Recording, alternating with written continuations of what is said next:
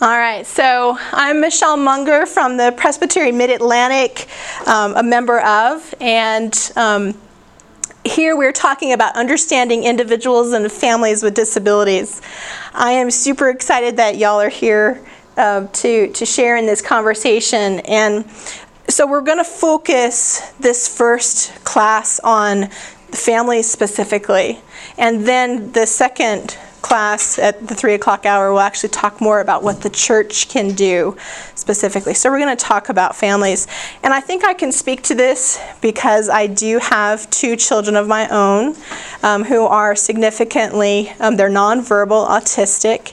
And so we have actually experienced being told, um, you can't come back so, and that was actually before we found the EPC. So I'm not gonna not gonna blame. You know, I'm not gonna you know point any fingers at, at our denomination at all. But um, but that was super tough. And usually the, it was the same the same response. We just don't have the resources to deal with your challenges. We just don't think that we can keep your children and everyone else safe. We just don't fill in the blank.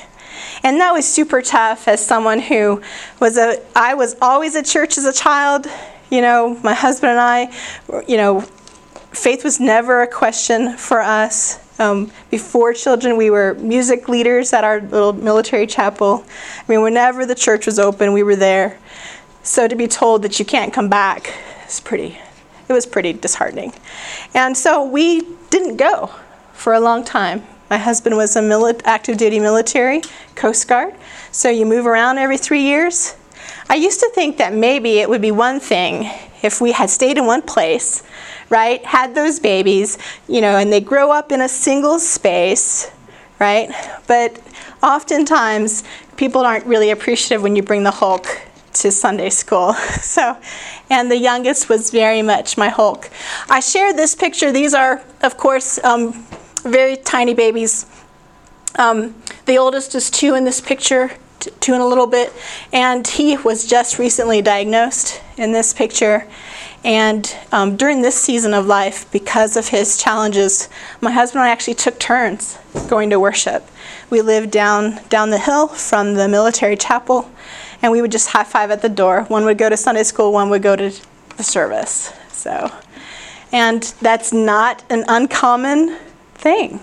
So it happens a lot. You know, and maybe it won't be the same day, but they might, you go to church this week and I'll go next week, right? So they still get some, um, some spiritual connection there. So we're talking, and so we're really going to talk about what are some of the challenges that families are dealing with that the church really can, maybe if we change our perspective a little bit, you know, maybe more about what everyone might be able to benefit from versus what's important for me and my experience, you know, we might be able to um, move beyond some of the challenges. All right, so so here we get. You don't get your packets until you know now because if I had given you the packets, of course, then no one would look at them. No one listened to me. So here you go. So we're going to look at when you open your, your packet, there is a wonderful article that I've, I've got there for you on the left hand side called Two Universal Stresses. This is an article that was actually republished um, recently. It was originally done in 2017, as you can see there. And this is was done by one of my friends, Jolene Philo. She's a wonderful special needs advocate, disability advocate. She's written books on um, on PTSD in children, and she is a wonderful resource. Her different dream living is one of her blogs, and she does has some great guests that she brings in. But I wanted to share this specific because as we're talking about families specifically, this article really kind of boils it down to two universal stresses that most of our families with disabilities are dealing with time and assurance. And, uh, and I, we won't go through this whole thing because you'll be able to read this um, probably later, later on in your, in your own time. But they're, they're on the second page time and assurance. Mom deals, moms deal with these two universal special needs stresses every day and every minute of their lives.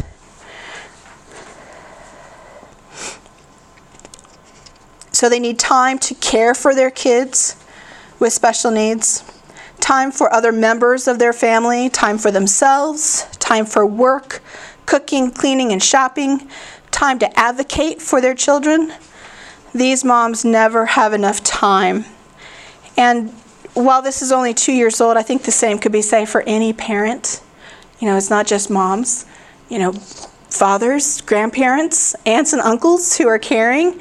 If you are a caregiver, there just doesn't seem to be enough time in a day for all the things that we feel like we have to be doing. And then assurance. They need assurance that their children with special needs are okay when they're in the care of others, no matter where what environment that may be. They want to know that their kids will be okay once their parents are no longer able to care for them, which is huge. I know it's something that my husband and I think of often, you know, because they don't have a, typically developing peer, a brother or sister. So, who's going to take care of them when my husband and I can't? And then, most of all, they want their children to experience the love and care of Jesus, and they want to be reunited in heaven one day with their children, perfectly restored and whole we crave the blessed, blessed assurance. And assurance is one of those things, especially early on um, for my family and for me, that I, I was not brought up in a reformed denomination, and no one could help me with the assurance of my children's salvation because they weren't able to speak. According to everything that I had ever been taught, what happens to them?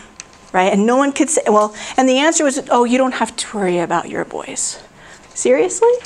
You're going to teach me that you have to verbally profess and you have to do all of these things, and but you're but my children are exempt. So that was a that was a tough thing. So what do you do with that? What do you do? You know, how do you answer that parent, right? Who just does not have that assurance yet. I don't have that problem anymore, but it was a pressing issue for many many years. All right, and then I want us to look at this next piece behind that one. I, I've, I created this, I'm calling it the Special Needs Family Behavior Intervention Plan. So, for those of you who are familiar with the, the school system and how the schools help our children with disabilities, they have what's called an individualized education plan, which identifies their strengths and their challenges and how are we going to overcome, how are we going to encourage the, those, those, all of those things. And if you have a child or a person with some pretty tough behaviors, they get a behavior intervention plan. So generally that identifies, well, the, so the behavior might be he runs from the classroom, right? That's a behavior that we need to prevent, right? So what are the things, so you identify what are all the things that cause this person to engage in that behavior? What are the things that all of us are going to do in order to a try to prevent it from even happening. But then what what are we going to do if it does happen right? So one of the this was before he had a behavior intervention plan but the youngest he was my he was my eloper. He would leave. And when i picked him up from school one day there was i just happened to notice there was shaving cream all on the inside of the store and I just happened to ask, what's the deal with the shaving cream? She said, oh, your son doesn't like shaving cream. He hasn't tried to get out of the classroom all day long. it was an aversive to him, so it definitely helped motivate him to not do that. So, so he just broke all of the rules. but that was pretty. I, I love that story. So, so what I've created here is essentially a. Be, a what are some of the behaviors that families with disabilities exhibit as it relates to to not being able to come to church? Almost every single one of the behavior, the barrier or obstacle to coming to church, I have personally experienced most of them. I have heard and read articles about the others. You know, even that very bottom one, the church thinks my child is demon possessed. Right? So that's a super tough concepts to wrap your head around. So, as it relates to a behavior intervention plan, so what's the behavior? So, for instance, the family's not coming to church on Sunday morning because they are simply exhausted. They have been on top of their game all day long you know, Monday through Saturday. I know for a period of about two years, my family had a revolving door of therapists from I think 7:30 or 8 a.m. to 5 p.m. Monday through Friday, and then even some on Saturday.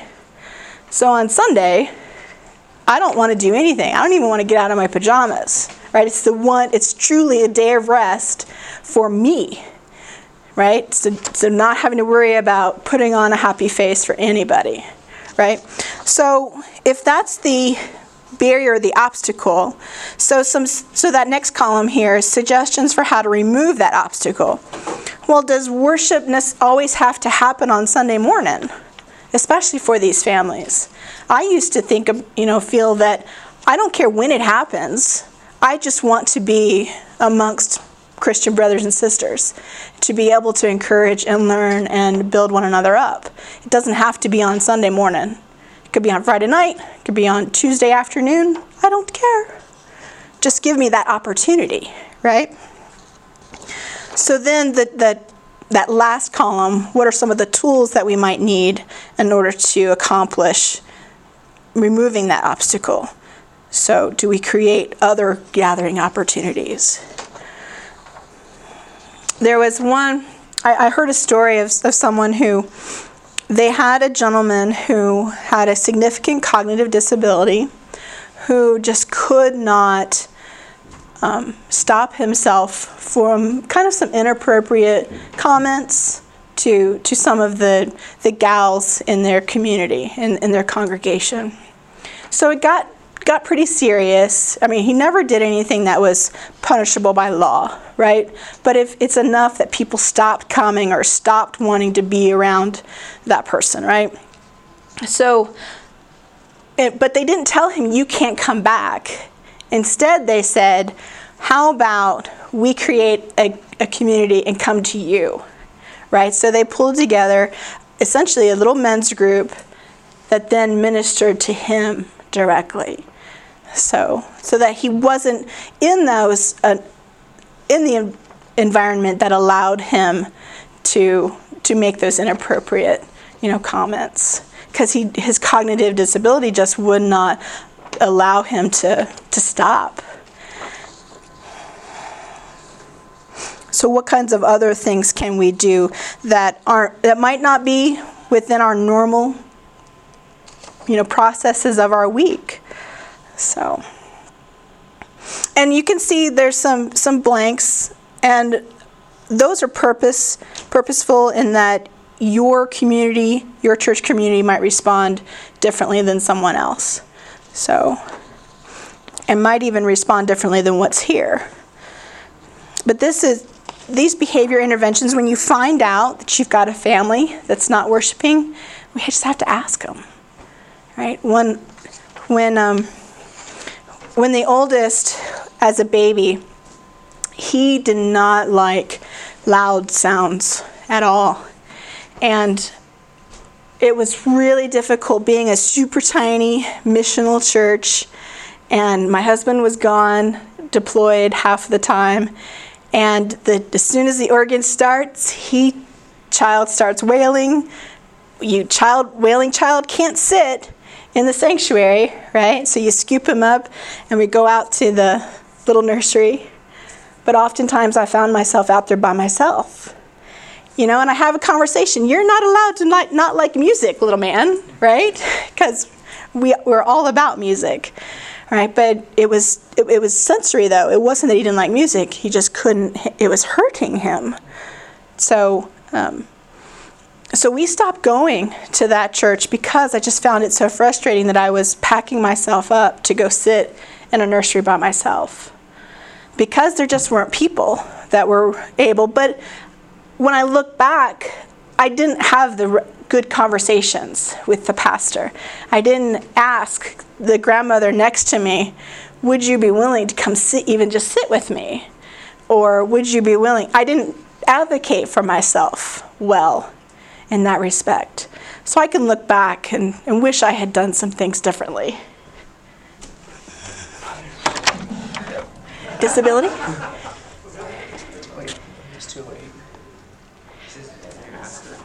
What was the? Disability ministry? Sorry, we were. were It's okay. No, no, there's two, two uh, elders. Okay, I don't sorry. know. It's all right. Hey, you might be in the wrong building. Have y'all thought about that? There Might be a different building. Like 207 and 8 and 9 over in the other In building. the community center. Yeah. Okay. Can I ask a question about what you Sure. Yeah. Um, would headphones have helped your son in that moment? Yes. They would. So if Well, they- he was someone a, handed a you those- super baby. He was super tiny at that time. We did eventually use headphones um, when we rec- when we realized that the sensory processing issues were a big part of it. Yeah. But I think even if we had had access to earplugs, you know, but even but that was 20 years ago, you know, so didn't really make that correlation that maybe the organ music is actually hurting him and that I can stick earplugs in his ears and maybe we'll get through this. So, and that's just been a learning process, right?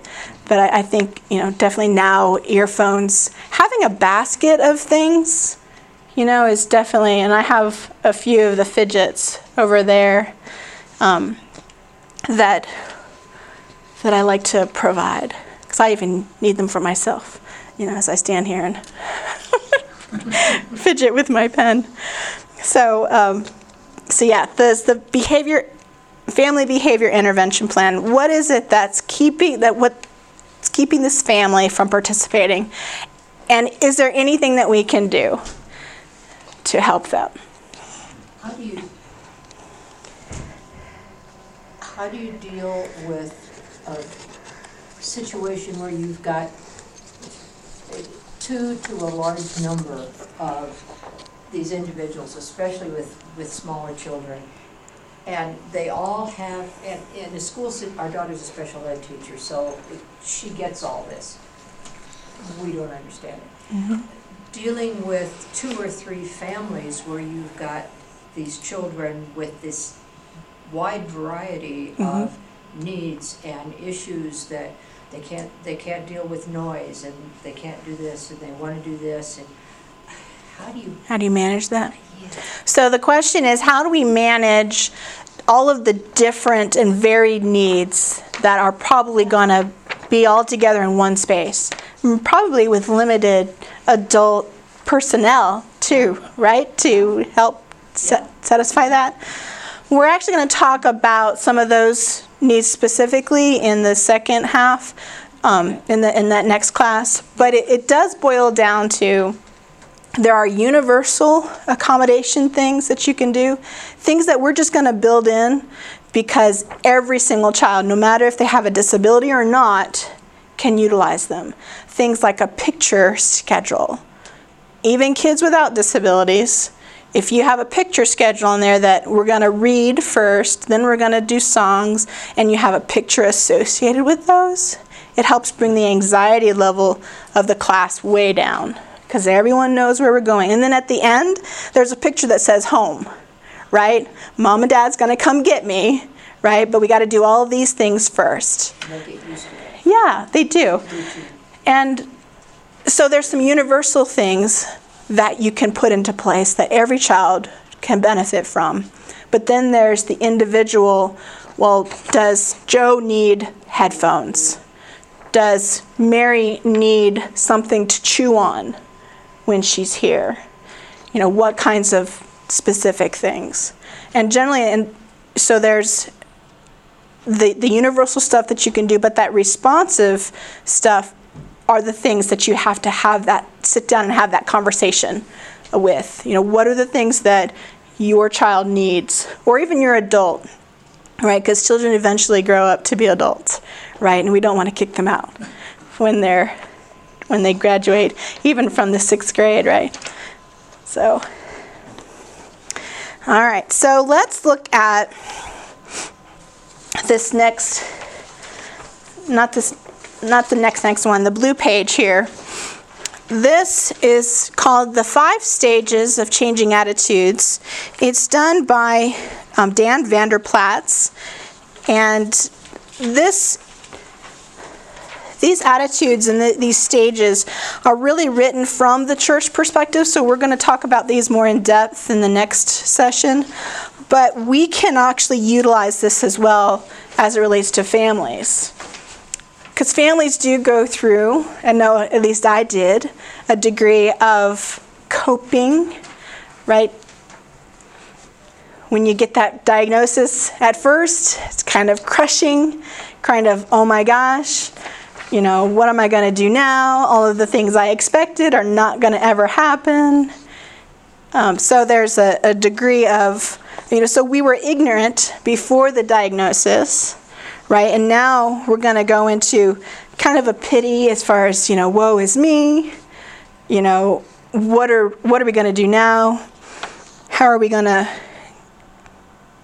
do anything that we had expected? you know, my child may not ever be able to do whatever it is that you had these grand and glorious plans for, right? And then the, that next stage of care, when we identify that or kind of come around to the idea that, well, yes, that might absolutely be true that your child is not going to be the pro football star you were expecting. He's not going to wrestle in, on the high school team. She's not going to, you know, join the Russian ballet. You're right? She's not going to be a swim swim um, Olympian as you had expected that she might be. But she is still who she is. She's been created by God in His image for a very specific purpose. So then we have to figure out well, what is that purpose? And then we have to, as parents and caregivers as well, decide well, how are we going to advocate best? So from so by understanding you know that the family is dealing with all of these kind of emotions of grief and loss and then looking to the future right? Then how can the church come alongside that person or those people in order to help support them in getting to that point where they really can see that, yes, he's autistic, but he's also made in God's image. And God made him exactly as he was, wanted him to be. And he doesn't need to be cured. He doesn't need to stop doing all the things just to make us feel better, right? You need to let him flap his hands, let him get excited, let him walk up and down the aisle because he's expressing himself just as God had intended. So how so how do we care? Um, help help in that care. And then that the fourth stage of friendship. One of the most difficult things for me um, that I really had to deal with uh, is overcoming the fact that I knew that my child was being disruptive and kind of weighing that against my need to be there, right? And what is what is the benefit of a person being in, in an environment, you know, with someone with disabilities being in that kind of environment? the comment here says, I have come to know and spend time with a friend who has disability. This person has value in God's sight and also in mine, and I know that my life is better for having known this person, and as much as I have helped her, she has also blessed me. And I think the stories reflect that too. When you hear you know a story of someone who's been able to interact, and generally that's the way it goes, right? That they've been um, blessed. Does anyone have a story like that that that they can share? As I catch my breath, because I forget to breathe. On, on Sunday, we were watching the uh, golf tournament. And wasn't it the kid who won, Gary Woodland? Yes, yes. Sometime later, it may have been even yesterday, there was a, well, I mean, I don't talk long enough. Okay. There was a, a program on TV and they were showing this young man, Gary Woodland, who won this, this golf tournament, interacting with a young woman who had Downs. Oh, I saw that story. Yes. And it was Great story. awesome. He had her on the golf course, and he would say, "All right, well, this is the shot. Do you want to hit it?" Yes. She did a great job. wow. And uh, the two of them, they they clicked. I mean, the the time they had together was just awesome, and I think he enjoyed it at least as much as she did, maybe more. The second half, he had her putt, one of the, one of the shots, and it was a- like a ten-foot putt. And she, she nailed it. He says, "You got this." She said, "I got it." I got it. It was Yeah. great. There was, but the, the coordination, of the, the working together, the friendship that they developed in a very short period of time mm-hmm. was amazing. Another quick one. Our daughter is a special ed teacher. She teaches kids from first through third grade, and she loves these children, and they love her. We were Christmas shopping together two or three years ago, and as we're going down the escalator in a store, she was ahead of me. She turned around to say something, and she said, "Come on." She grabbed my hand, ran me down the escalator, around to the up escalator. I said, "What's going on?" She said, "One of my kids is up there. I got to go see him." That's great. Yeah. In terms of friendships, Yeah. I think there's a community that gets created uh, of special needs adults, children, uh, and Special Olympics is, is a big plus for all of those individuals. You know, I've been lucky to serve on the Games Committee in Oklahoma for the last uh, 20 years now, but we have had, this summer, we had 5,504 students, athletes, individuals with special needs come, and it's just a joy to see their relationship both with one another and with their coaches. I mm-hmm. mean, it's, it's just an exciting week for them to come, mm-hmm. well, they feel great because they're at a, they, we do it at OSU. Mm-hmm. So, you know, they think they're going to school, that's a big deal for them. And boy, if they win a medal, oh my gosh, it's just, it's just really rewarding. So, Well, and they get to kind of show off that they can do something. They can do things when probably for so much of their life they have been told that they cannot or have been denied that ability to do whatever it is. There's actually a very um, heartbreaking letter that's um, was recently published this last week. It was a family who attended a, a very um, well-known um, chapel at a college. She was an alumni of that college, and she brought her child with disability, and they were asked to leave in the middle of the service. And she kind of ty- and she typed up this pretty significant letter that said, I'm sorry that we attempted to participate in what we believed was a worship service, when in fact it must have been more of a performance, and that we weren't welcome. And I'm making this public so that no other family will make that same mistake. So there's huge things to still do, but um, in that letter, she said that her child, while he might be nonverbal, knows exactly what's going on, knows that he that their family has been asked to leave again, and it's most likely his fault So, what do you do with that? How do you care for your child who knows that, you know, they're the root cause of something that shouldn't be, right? And it's just very, very heartbreaking to, to see such a letter again, and just proves that we still have much, much work to do. But families are struggling with those things all of the time. And when they don't feel like they can attend, when they don't feel like they can leave their home, because they don't want to interrupt somebody else's experience. Especially, like I said, it took me a while to get over myself, essentially. That, no, my children have been made in the image of God, and we just need to go and we'll deal with it. we'll deal with whatever happens. So. So how hard is it for you to leave your kids in the care of others? Oh, for me, it's very difficult because we actually experienced an abuse um, experience at, in, within the school system. So I have personal issues. and now that they're getting to be the age of, of adults and need to go off to do different things, my husband and I are not seeing eye to eye with, with what our options are. And uh, so that's, it, that's going to be a process for sure. And it is, especially when they can't tell you when something has happened.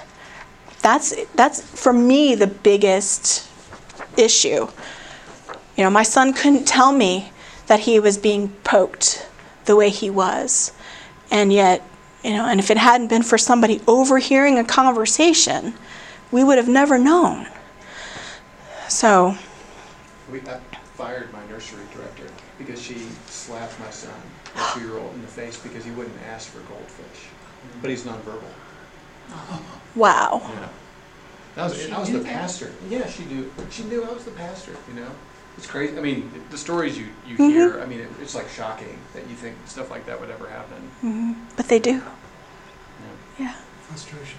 Yeah, it is. You know, so it's things, and and it's those stories. It only takes one bad experience, right, for a family to, to, to say, I'm don't know not if I going would've back. Yeah, I don't know if I would have gone back to my own church. Right. That, you know, slap my kid. Grief. Yeah. Well, Good thing I could fire her. yeah, it's true. Yep. All right, so let's, um, how much, where are we at on time?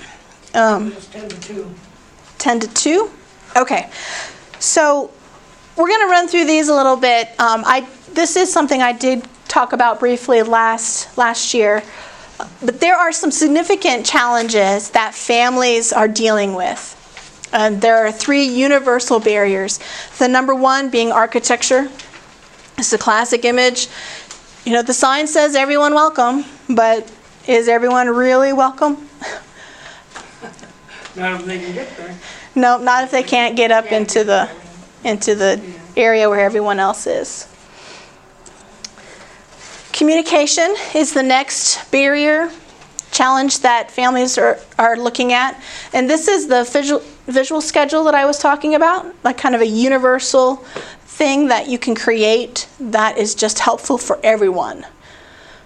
Do we have you know, if there are hearing issues, do you have supports? Do you have large print Bibles, um, or or even supports, you know, for your for your bulletins? Uh, I like to share. How, how many of you have heard heard of the NI little r V version of the Bible? So it's the NI Rev- Revi- Readers version of the Bible. This, and I think it was originally created as a child's Bible, intended for age five to eight ish, right? So it's always had a very childish cover, you know, cartoons and things on the inside. But there has been a lot more of non child oriented NIRV versions, and these are amazing for your English as second language readers because the words, the sentences are all broken down into smaller bite-sized pieces, right? So it's also great for those with cognitive disabilities too, who are lear- still learning to read, who are still trying to figure that out. So when it's packaged in something that is not childish, right, then anyone can use it. And there's also large print options out there. So while I know it's not our ESV and maybe our more um, preferred reformed versions, it's still an excellent tool to have on hand. Communication, I think, also goes into that part where, you know, as a family, I didn't necessarily know what I needed because I was in the midst of the challenges of dealing with my of my child. How do you communicate with your kids? How do I? Or how do they communicate with you? Yeah, they're um, they're mostly nonverbal. The the oldest, he kind of just goes with the flow, and he has enough receptive language that he can come to the dining table. He can get in the car. He can put on his shoes just from a verbal command, but he doesn't necessarily communicate. Usually, it's body language, you know, or you know, if he's Right? Sign it on. no, no, he, he's very much um, not, yeah, not communicative that way. The the youngest, he's very good with his receptive language, so he understands spoken word a whole lot better than his older brother. But he still, he's very much body language and.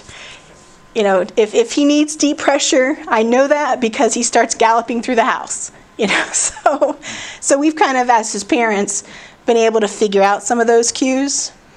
But those cues don't work when we're in public, right? So we have to figure out then how do we communicate with everyone that he's around, what to look for, you know. So, so we have to be able to have that communication with them, with anyone that might be in their vicinity. I've seen um, kids with autism wear like little placards that says nonverbal, Mhm. you know, and stuff. And I know because that would have been great because we've had a few incidences in our town, uh, in the St. Cloud uh, area, where um, autistic children have walked away Yep. from their homes. Yeah. And unfortunately, um, they gravitate towards water Mhm. a lot. Those two were tragic accidents. Yeah. Yeah. How do you feel about wearing name tags like that? Like, I am not normal. I, that is definitely a, s- a family specific thing. Yeah. Um, your, there are some families, even moms, that will deposit their child and not tell you a single thing because they don't want their child to be treated any different than any other child. Which, which to a point, but usually it rears its head, right? And people get frustrated, right? So if we create an environment though where mom is okay with having sitting down and having that conversation and helping them to realize that we just want to do what's the very best. We want them to be able to fully participate in every single thing that we want to do. So we need to know, you know, help us understand who your child is, what are their likes. We're not trying to be nosy, you know, or get into your, into your specifics. Yeah. You know, we just want to know how we can help Right. our child. Right. And most of the time, a family can tell if the environment is going to be friendly and welcoming pretty quickly, right? Just based on body language and you know how people would treat treat the new new family right away. But being willing to have to reach out and say we want to know. You know, do you have a space on your website that says we want we want you to come worship with us? Please call and make an appointment so that we can be fully prepared and ready to welcome your family. So 20 years ago, you know, none of that conversation was happening. It's definitely been a progression of awareness. And the word awareness is kind of going out of vogue within the disability community because we're, we're done with being aware, right? Now we want to accept. Now we want to include and embrace. right? And that those are very those are kind of more verbs. There's action behind those things, as opposed to awareness, which is very passive, right? Sure, I, I yes, I am now aware of that situation, but that doesn't necessarily mean I'm going to do anything with that information. But yes, I am aware. so we got to move past that awareness. We get a, a little bit of that, uh, in that our senior pastor got a disabled child, and he's very good about, and so is his wife, very good about sharing the difficulties and the resolutions. Yeah. So, you know, it creates an awareness, but also, you know, this is how we deal with Jonathan. If you're gonna meet with him, you can do the same thing. So Mhm. it's very helpful. Yeah. I know when my family first started attending um, Northampton, we actually had a little meet and greet, essentially, with the boys, where we showed them that the boys could do things, but it was in a very controlled environment. You know, we had we had a little meal, and we had questions that they were able to ask and you know interact with the boys, and ask us questions. You know about well, what should we do if? And those were very helpful. Now, not every parent is going to be willing to do that, but I think, you know, as the advocacy becomes something that people understand they need to do more and do better for, I'm actually writing a book that is going to be out this summer. Woohoo. And it was and it's really about helping families like mi- like mine to be able to advocate for themselves better. I can look back and wish I had done so many things differently. If I had just said something to someone, you know, in that moment, would our experience have been better or different even? So, You know, that uh, takes me back to when our adult children were kids and they were in school and with IEPs and whatnot, Mhm. ADHD, ADD. And um, that was one of the things that um, stuck in my head was this phrase that the parent is the best, is, is the child's best advocate mhm. and going through Pacer group and going through other groups. yeah. Um, that's very true. Mhm. That's very true. So when you have a family who is just exhausted, Yeah. right? Who have just like in that article, you know, that time issue. Yeah. You know, we have just enough time to get everyone, you know, dressed and, you know, the that the floor vacuumed for the therapist and then, you know, all the other things that have to happen. Yeah. So when do you find time to be that advocate Yeah. sometimes? And even some families just struggle, well what does that mean? How do I do that? I know I was I was fortunate to find a conference um, through wrightslaw.com. Peter and Pamela Wright, um, W R I G H T. They have an amazing book called From Emotions to Advocacy that um, if you are of a mind to have some resources for families with disabilities, that is a very helpful and it really helps them advocate best. He, he is, of course, talking about, you know, school and medical stuff, but all of the concepts work for church involvement as well. Um, so that's from emotions to advocacy. And um, Peter Wright, actually, he was a, a lawyer who was dyslexic, who argued before the Supreme Court for disability um, issues and won. So he's really good advocate to our community. All right, and this the third barrier attitude. I love this baby's face because often, often you know, I I've seen that face so often, you know, of of the person looking back, kind of side-eyed, just like, what is your problem? Why are you still here? You should have gone, you left the sanctuary 10 minutes ago, right? So, what You said what to my mom? yeah. but that just that side eye glance, you know, oftentimes attitude is that thing. We can have ramps, we can ha- do all the architecture thing, we can create all of those supports for communication.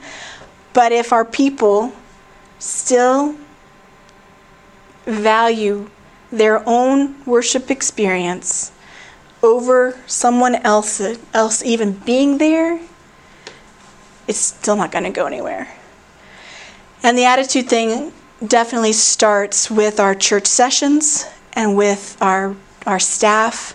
Does there, is everyone on board with with that? How do we overcome that? There are some different audits out there. I didn't put I actually created a tool that we're going to go over in the second half, but there's um, on the right side this expectations and abilities audit. It's on the right hand side of your packet. One, so many of the audits feel overwhelming, and an, an accessibility audit is something that says, well, do we have all of these things in place in order to be able to welcome someone?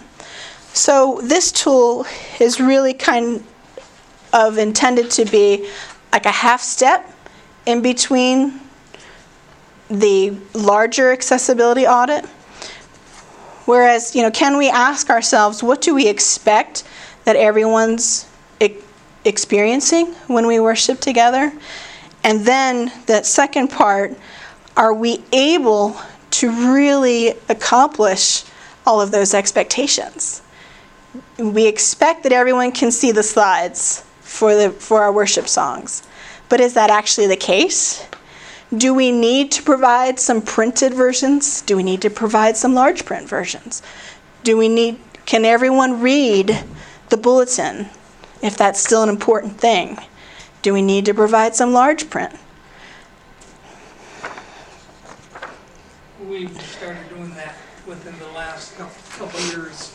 Uh, Large print bulletins, um, Bibles, large print Bibles. Mhm. um, And, you know, printed music, Mhm. you know, what the songs they're singing, praise and worship. Yeah. Uh, And they've even gone as far as to print out kids' activity sheets Mhm. that they can do during the service. Yeah. That also is, uh, pertains to the service. Yeah. It's like, he has, the pastor's got four or five different keywords, and the kids, um, uh, check off each time he says the, Yeah. those words. That's great. Yeah. Great interaction. Well, Most of the, most of the time it's the pastor's kids doing it. Well, He's got five boys. whatever you, whatever you need to do. Yeah. So these the abilities portion there at the bottom under the attitude is our attention drawn to what is happening next to us? Do we expect others to respond like we would respond? I know that's that's a big one, especially with some of our older generation folks. They don't understand the behaviors. They don't understand why you just can't discipline and bring that child in line. Not like it used to be. Do we measure our words to be encouraging always? When, uh, especially a new family, they've dropped off their child, they've gone on to worship, they've had, they've actually been able to participate the whole time. Do you really want to tell mom when she comes back to get the child that he threw goldfish all over the room? Is that really necessary to tell mom that he tossed goldfish around the room? Not really. So it's, those kinds of things. You know, do we measure, you know, what what we what we share, so that we can encourage them to continue? Because we can deal with goldfish, right? But w- if we said, if we told mom that, would she feel like, oh, I probably shouldn't come back? So because we never really know how mom and dad or grandparent, whoever, how, that caregiver, how they're going to take, especially words that are frustrating, that are probably equally frustrating to them, right? How, how are they going to process this? You know, so maybe we have a meeting about, you know, and meet with them later on in the week, but we're not going to we're, we're not going to pull them down right now after they've re- finally been able to experience worship and really been able, you know, to connect with God in that moment. So, but there are different tools out there for how we address barriers. All right, so the three universal barriers are the ones that are the easiest to talk about to just generally anyone. And then there's the programmatic and liturgical barrier. Um, those were actually, these five barriers were actually created um, or penned by uh, Eric Carter. He is out of Vanderbilt University. He has this very cool book, including people with disabilities and faith communities. And all, all of these people who are writing things for the disability community have great, great insight and great, great things. But those are, do our programs match? Just like I said, does, do we really have to meet on Sunday morning for if we're going to reach these families? Are we able to answer the question if whether or not my child is going to go to heaven or not? You know, the liturgical. What about sacraments? You know, what about baptism? When you have a family who is not part of a reformed denomination and now they start coming to your church, but they've got a 21 year old son who's nonverbal, do we baptize that child? Because he's still a child. You know, he's still someone's child. He, yes, he is an adult, but he's not going to be able to verbalize. Right? So, what do we do with that? So, we kind of have to be prepared for those, those things. All right, and this, this last one, let's talk about Book of Order. I need y'all's help. Um, this is something that the one of the teams are going to be looking at. I think it's the theology group. These are some suggestions that I've sent to the theology team, asking them to take a look at our book of order and some of the language. I kind of went through all of it, the, the entire thing, and looked for those areas that maybe because the book of order was written when it was, the language is likely unintentionally exclusive. So, and y'all can look through that in your copious spare time. But, but I'm really hoping that the theology team will take up some of the concerns that I've shared there. All right, and the liturgical issues, this one is just super huge for many. Like I, you know, I didn't know for many, many years. I was not assured of my child's future for many, many years, just personally. Because nobody could answer my question well. They just said, don't worry about it. So we need to be able to be ready for those. All right, and then and then the the last bit I would I would hope that, you know, with this information you might be able to create a commitment, you know, that your church commitment to families with disabilities. And I love the I mean the whole book of of Luke is amazing, but Luke 14 is absolutely my most favorite chapter of Luke because there's just so many things in it as it relates to how the church, Big C church, right, how Christians should be interacting with people with disabilities. And, you know, the verses 13 through 14. But when you give a feast, invite the poor, the crippled, the lame, the blind, and you will be blessed because they cannot repay you.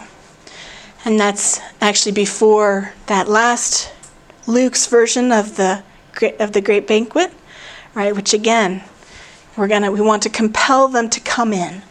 So I hope that this has been helpful um, to be able to support some of those families. So.